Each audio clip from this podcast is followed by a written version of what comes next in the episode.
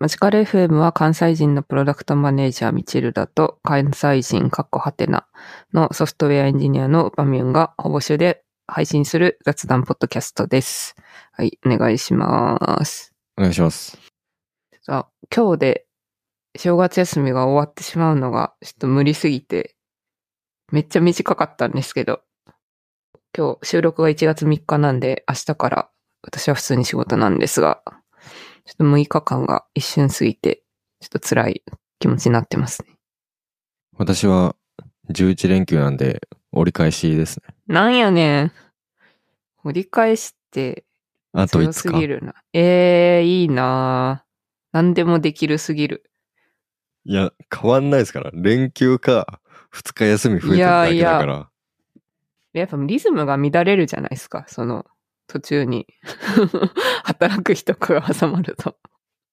あ、あ、そ、そっち側？そっち側？いどっち側？や、その休みすぎると仕事のリズムが乱れるんじゃなくて、連休の、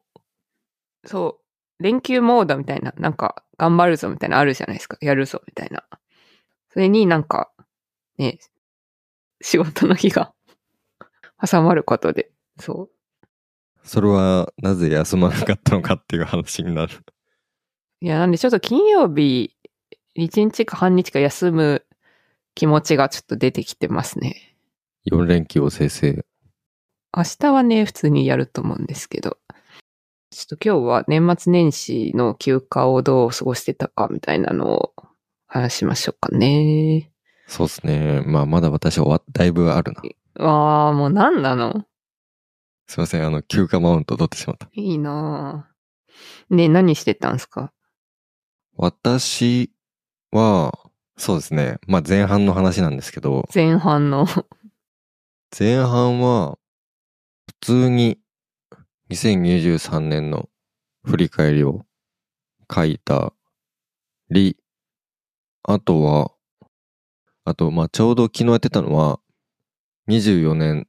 何するかな、みたいな感じで目標を決め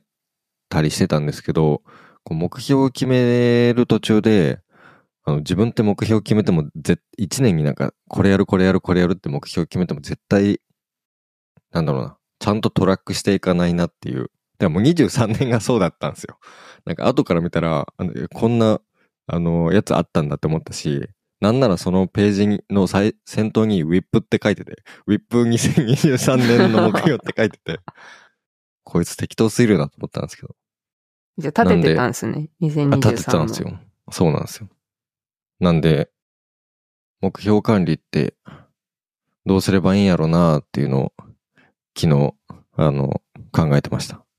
あ本当に目標管理に思いを馳せるっていうブログの記事が出てますね。前職の同僚の方が四半期ごとに公開、ブログで公開してるあの個人 O キャラみたいなのやってて、でそれが。どれぐらいなんだろう。多分19年ぐらいから今も続いてて、もうだから、まあ、ちょうど5年ぐらい続いてるんで、ちょっとその方のやり方を真似しつつ、ちょっと今年は最初の方やってみようかなと思ってます。良さそう。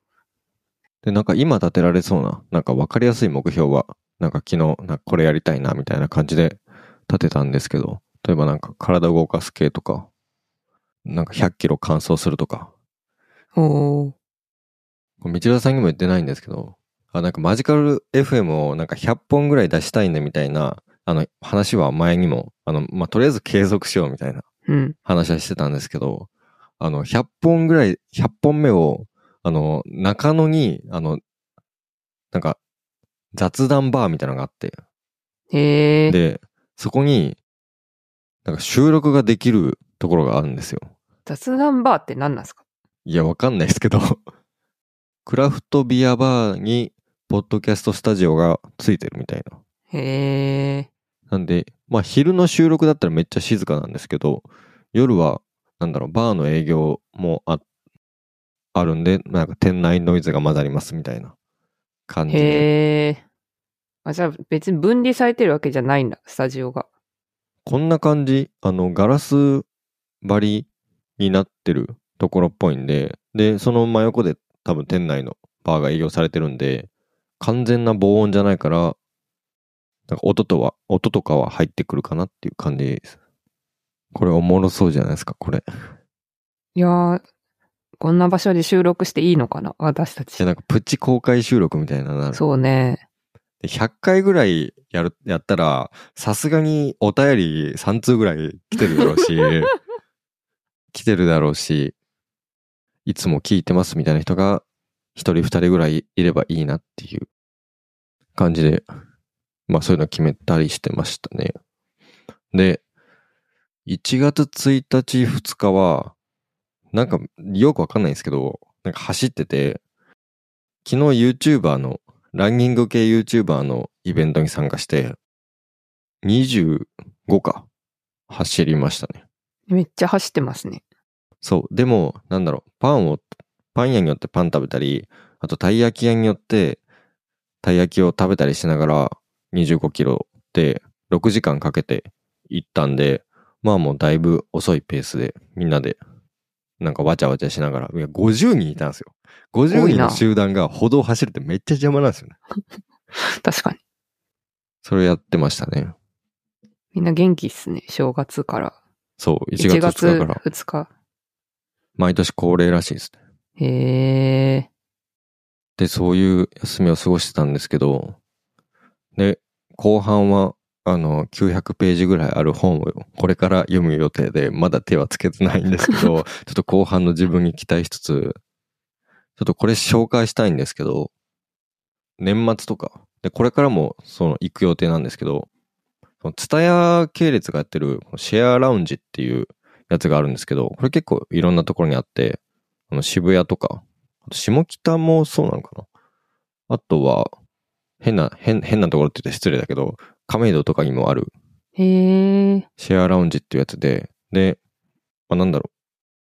う。だいたいこう1時間いくらとか3時間いくらみたいなの決められてて、で、ツタヤの本何冊まで持ってっていいよとかいうやつなんですけど、これが、えっと、丸の内にあって、で、たまに行ったりしてたんですけど、ここ丸の内のところ、すごい、なんだろうな、めちゃめちゃ語彙力ないけど、めっちゃいい感じなんですよ。めっちゃいい感じに作業できるところで、なんかナッツ、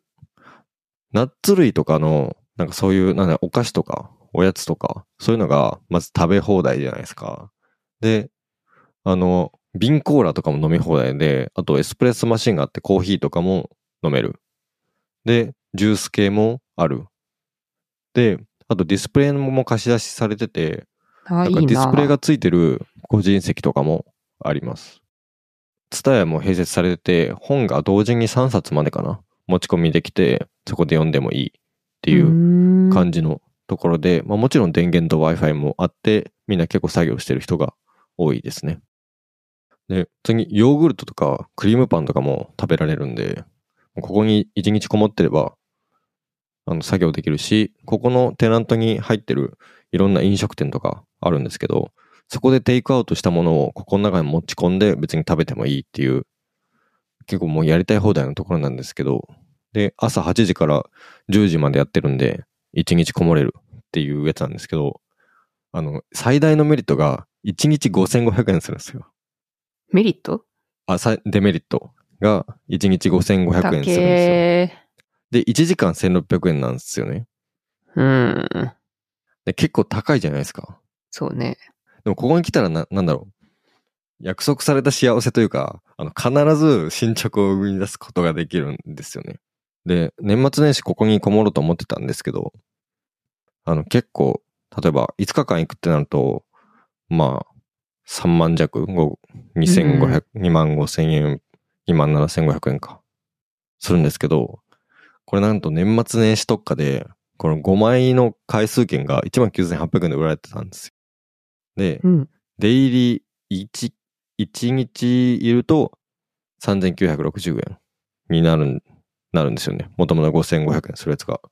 まあ3960円でも、まあぼちぼちするっちゃするんですけど、この1日こもれることを考えるかつ、約束された幸せが手に入ることを考えると、まあ、いいかなっていう感じなんで、で、年末に1日使っ使って、あと4回分あるんで、ちょっとあの、私、折り返し、折り返しの明日以降はちょっと、丸の内にこもろうと思います。で、圧倒的進捗を出して、あの、900ページの本を倒して、ハッピーエンドを迎えようと思っていますっていう過ごし方ですね。え、でも確かになんか、ちょっといいご飯食べてカフェ2軒行ったら4000円ぐらいとかすぐ行くから、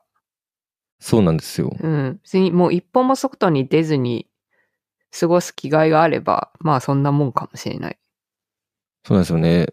なんか、カフェを探す手間とか、あと、で電源とか Wi-Fi も用意されてるし、うんしかも、そもそもが、あの、作業する前提に作られてるから、なんか机の上を、なんかどれだけ汚くしても、なんかこい、なんかどれだけ作業してても、なんかこいつ全然変えらんやんっていう雰囲気にならないから、最強ですね。なるほど。5日間行くことにしたんですね。そうですね。なんかもともと、さっき話したようにいろんなシェアラウンジが各地にあるんで、あの外苑前とか、あの下北とかあるんで、いろんなところ回ってみようかなと思ったんですけど、シェアラウンジを。で、これ、丸の内が一番高くて5500円なんですけど、他のとこだと4000円とか、3000円、500円とかのとこもあるんですよ。いろんなとこ行こうかなと思ったんですけど、ちょっと今日どこに行こうかなって考えるのもめんどくさいなと思って、丸の内、丸の内詰めにしました。で私はそんな感じかな。みちるさんはどうでしたか？自分は6日の休みなので今日が最終日なんですけど、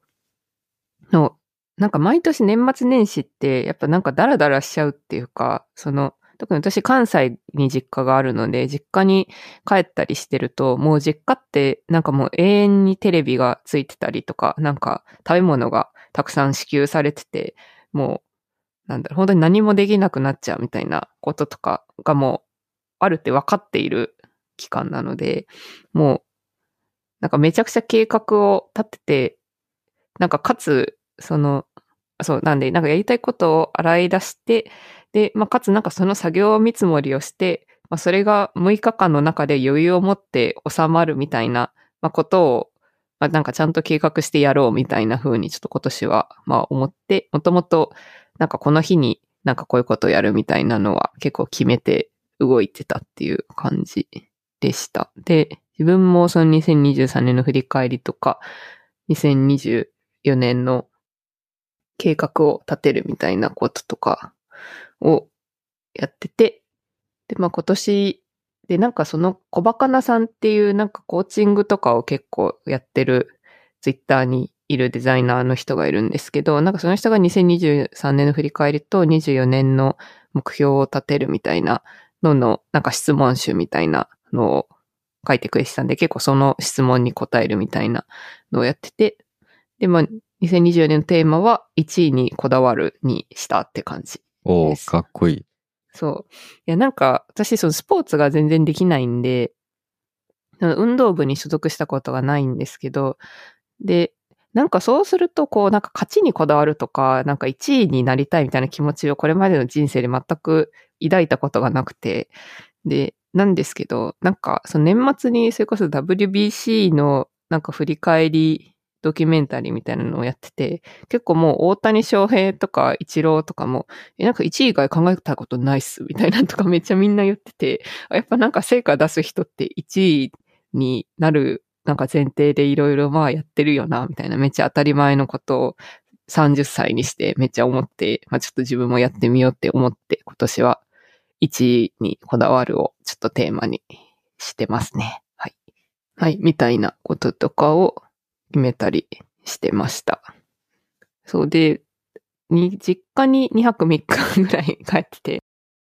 なんかその久々になんか妹、妹が2人いて、まああと両親がいる。5人家族の実家だったんですけど、まあ帰って、まあなんかぼちぼちやってて、で、なんか一個、なんかやばいなって思ったのが、そのなんか妹の一人が、なんか結構そのニキビに悩んでるみたいな、なんかもう全然大人なんですけど、割とニキビがこうできやすい、こう肌みたいなやつで、なんかそれを直したいみたいなのを結構長くやってて、で、こう皮膚科に最初行ったらしいんですけど、なんかもう皮膚科でいろいろこう、処方してもらって全部試したけども全く治らないみたいな。本当にあなたのニキビは治すことができませんみたいなのを、皮膚科の先生に言われてしまったみたいなのがあって、で、まあそこから、その、もちろんなんか化粧品試してもいろいろ無理だから、その美容皮膚科みたいなところに移行して、なんか美容皮膚科のなんか治療みたいなのをやってたらしいんですけど、なんかもうそこでももう日本の薬だと無理だみたいになって、そのアメリカで認められている、なんかほんとすべてのなんか皮脂を消滅させる やばい薬みたいなやつを処方されたらしくて、もう本当皮膚を砂漠の状態にするみたいな、すべての水分と油分を失わせるみたいな、まあ、ものを飲んで、でもなんかもうそれがやばすぎ、なんか効果が強すぎるから、なんかその飲み続けると、その50%の確率で、その妊娠した時に赤ちゃんが奇形になっちゃうみたいな。え？なんかそんぐらいのもう効果がやばすぎて。て高すぎませんか？副作用もやばいから、なんか3ヶ月以上飲んじゃいけないし、なんか2回以上処方しちゃダメみたいな。そのリスクがあるから、まあ、やばすぎる薬みたいなのを飲んだらめっちゃ治ったらしくて、その、普通になんかいい感じの肌になってたんですけど、そんななんかやばい薬処方したらダメだろって 私は思ったっていう、はい、話がありました。すごいリスクすぎるな。そう。いや、そんな、なんか皮脂を消滅させたらそんな他のところに影響出るんだってなって。え、でも、皮脂ってないと、ないから新たな皮脂が出るんじゃないんですかね？その、やっぱ、そう、その、さえも生成サイクル自体を、多分、新たな細胞を生み出すやつとかもなんかストップさせちゃうみたいなやつなんじゃないですかね。すごいね。そんなところに影響があるんですね、副作用が。そう、本当風が吹けばオケアが儲かるじゃないですか。本当ですよね。その副作用があるっていう、もう発見されたっていう、いうのがもうまず怖いというか、うん、その因果関係を見出すのに、あれ、この薬のせいじゃねってなったんですね、昔に。そう。多分妹はもちろんちゃんとした病院で処方されていて、ちゃんと容量を守って多分服薬しているんですけど、ちょっとそんなやばいものが世の中にあるんだってなった話でした。ですね。で、まあ、あとはなんかおばあちゃんが1月2日が誕生日だったので、おばあちゃんはなんかもうおじいちゃんが30年ぐらい前に亡くなってるので、お一人でめっちゃでかい家に住んでるんですけど、まあそこに行ってみんなで誕生日を祝ったりとかしてました。でも、今年89歳になられて、まあ結構おばあちゃんなんですけど、で、なんかおばあちゃん家で、そのみんなで箱根駅伝、あの、大学駅伝を見てたら、もうなんかおばあちゃんがすごい悪質なルッキズム発言みたいなのをめっちゃ してて、もうなんかみんなすごい必死で走ってるから、もう表情とかすごいなんかしんどそうみたいな感じなんですけど、なんかそのしんどそうに走っている人を見て、なんかこの子は勉強ができなさそうみたいな、なんかいや、しんどい顔してるだけだろみたいなのを言ったりとか、なんかその、あの黒人の人をの留学生の人とかが、その、走ったり、チームメンバーとして走ったりしてるんですけど、なんかその人とかを見て、なんか、あの人は日本にただ乗りしているだけだみたいな、その 謎の思想を持った発言とかをしてて、まあ結構大変だなってなったんですけど。箱根駅伝でそういうの聞いたことないし。そう、なんか、いや、みんな応援、応援するだけのすごい楽しい番組だと思ってたら、ちょいちょいなんかそういうチャチャが横で入ってきて、ちょっとおおってなりました。日本にただ乗りというか、逆に日本がその力を使わせてもらってる側。お借りしているお借りしている側ですよ。で、なんかその、ガラケーが来年なんか終了する、サービス終了するみたいなのがあるらしくて、なんかもう電波がなんか対応しないみたいな。で、なんでその祖母の携帯をスマホに乗り換えをこう促してるんですけど、もうスマホを絶対使いたくないみたいな。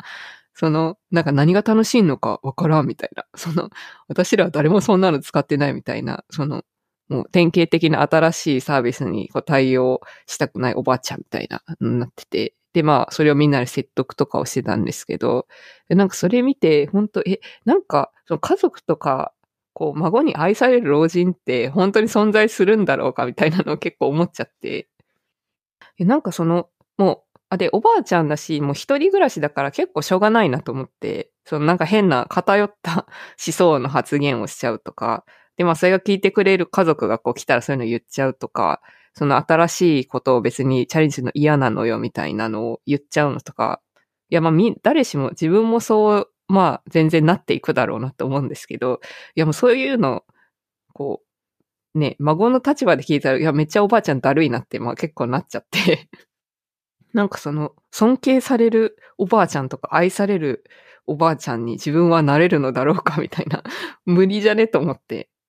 結構追いしんどいなってなりました。今、今から、今そう思ってることをずっと思、どっかに書き、書き留めつつ、私はこういうおばあちゃんにならないリストを作っておけばいいんじゃないですかね。なんか、似たような、なんかこういうなんかおっさんになりたくないみたいな。なんか、おっさんのなんか、この行動キモすぎるな、みたいな。なんかあの、例えばなんか道端に炭白とか、なんか変な、な変な、何？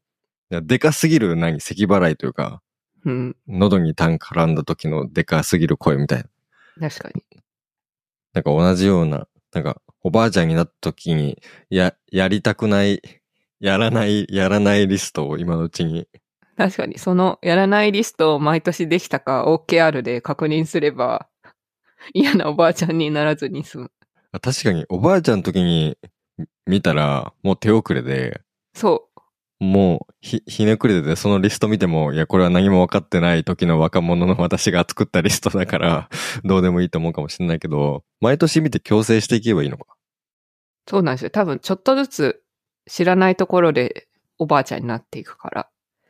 確かに、それいいかも。なんか、毎年新しいものに一つ以上触れるとか、知らない、なんか若者で流行ってる曲を一つ、あの、好きになってみるとか。そうなんですよ。いや、だから自分もあの、なんか前回、その、あの、このポッドキャストの準備とか収録とか編集とかをどうやってるかみたいな話とかをしたんですけど、もうウパさんがあらゆる知らんサービスを使いこなしすぎてて、いや、めっちゃ、いや、自分だったら絶対どれもやんない、なんか初回ではやんない、少なくとも初回ではやんないなってなったし、なんかやってって言われても多分、いや、なんか、そもそも何があるんですか？みたいな調べるところからやるし、ちょっと多分いろいろよくわかんないなってなって、なんか途中で諦めるだろうなと思って、いや、普通にやばって、なりなった、自分になった。私自身なんだろう、新しいものが結構好きだから、プロダクトハントとかデイリーで見れたりしてて、新しいプロダクトが来たら、なんか1位とか2位のやつはとりあえずサイト開いて中身眺めてみるみたいなのやったりしてます。そんなのがあるんだ。え、毎日見てるんですか？そうっすね。なんか Chrome の拡張機能とかもあった気がしていて、へープロダクトハントの。何だったっけな。新しいタブの画面がプロダクトハントになるんだっけな。なんで今、こう、上がってきてるプロダクトの一覧とかが見えたり。まあなんかよく知ら、よく知らなくても、あ、こういうサービスそういえばあったなみたいなのを頭のなんかインデックス作っとけば、後からこれやりたいなっていう時に調べられたりするんで、便利ですね。確かに。えおばあちゃんの話から、まさかのプロダクトハンドの 話になるとは思わなかったけど。うちのおばあちゃんも同じような環境？あの、今、一人身というか、おじいちゃんが。あの、でもその30年前とかじゃなくて、数年前なんですけど。で、多分、もうちょっと若め ?70 中盤とかですかね。なんですけど、めちゃめちゃ iPad でキャンディークラッシュやってますよ。すげえ。結構、そうですね。スマホも iPhone かな？使ってて。でも結構、なんだろう。iPhone、まあ家に置いとくというか、もう、もは、もう電話みたいな感じになってて、電話オンリーみたいな。他のやつはもう iPad でやるみたいな感じで。うちはなんだろう、そんなに障壁みたいなのはなかったですね。なんかおばあちゃんが最初になんかスマホにあるっていう時に、なんか使いこなせるかどうかは不安みたいな感じだったんですけど、ゲームが、ゲームが好きというか、なんかパズ、パズル系？なんか数読とか、なんかそういうなんか無限、無限にやれるゲームみたいなのが好きだったんで、これ、これにすれば、なこういうゲームもできるよみたいな感じでなると、なんかへえ、みたいな感じになって。で、ちょっと iPhone 小さすぎるわってなって。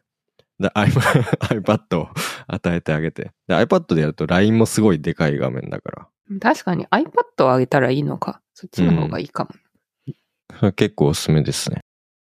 なんか、多分、うちのおばあちゃんも70歳ぐらいの時は、なんか結構活発な方っていうか、もうめっちゃ友達が多くて、なんかもう毎週いろんな友達と卓球とかお茶やったりとかして、別になんかおじいちゃん亡くなってもなんか大丈夫そうだなみたいな感じだったんですけど、やっぱりなんかその友達の、もう多分なんか体調が良くなったりとか、多分最近はしてて、なんかそしたら一気になんかそのおばあちゃんモード加速したっていうか、確かに孤独になっちゃうと、そんなことがあるのかもしれないですね。そう、なんか大きい、そういう、なんかもうデジタルデバイス、なんか使え、まあ普通に使えるわみたいなの。確かに70歳ぐらいの時とかに渡しといた方が良かったのかもな、みたいな。そう、もう90近いとさすがにきついな、みたいなとか。確かにそうかもなってなりました。うん。そん私はそんな正月を過ごして、昨日、こちらに、東京に帰ってきました。そう、なんか、話題というか、あの、話の振り幅がすごかった。そう、そう、昨日見たなんか、西川美和の素晴らしき世界って映画を、が、なんか去年か一昨年に公開されてアマプラに来ててずっと見たかったんで見たんですけど、ちょっとそれも結構、なんかシニアの生きづらいなみたいな。まあちょっと特殊な、なんか元ヤクザでめちゃくちゃ凶暴なシニアが主人公だから別に、そのおばあちゃんと必ずしもリンクはしないんですけど、やっぱなんかその、なんか10年刑務所に入ってたらもう世界がめちゃくちゃ変わっちゃっててみたいなこととかを書いてたんで、結構老いに思いを馳せた年末年始でした。今から作っとかないとダメですね。あの、置いた時に、うん。こういう確かにこういう、人にはなりたくない。こういう追い方したくないリストで、毎年見るっていう。それいいな。やろう。ちょっと、こういう追い方したくないリストを今日作ろう。残りの休みの時間で。いいですね。私も、あの、リストのてっぺんに道に端を吐かないって書いてある。やだな今回はこんな字ですかね。はい。番組の感想は X のハッシュタグマジカル FM 全部小文字か概要欄のタリのフォームまでお寄せください。はい。ありがとうございます。ありがとうございました。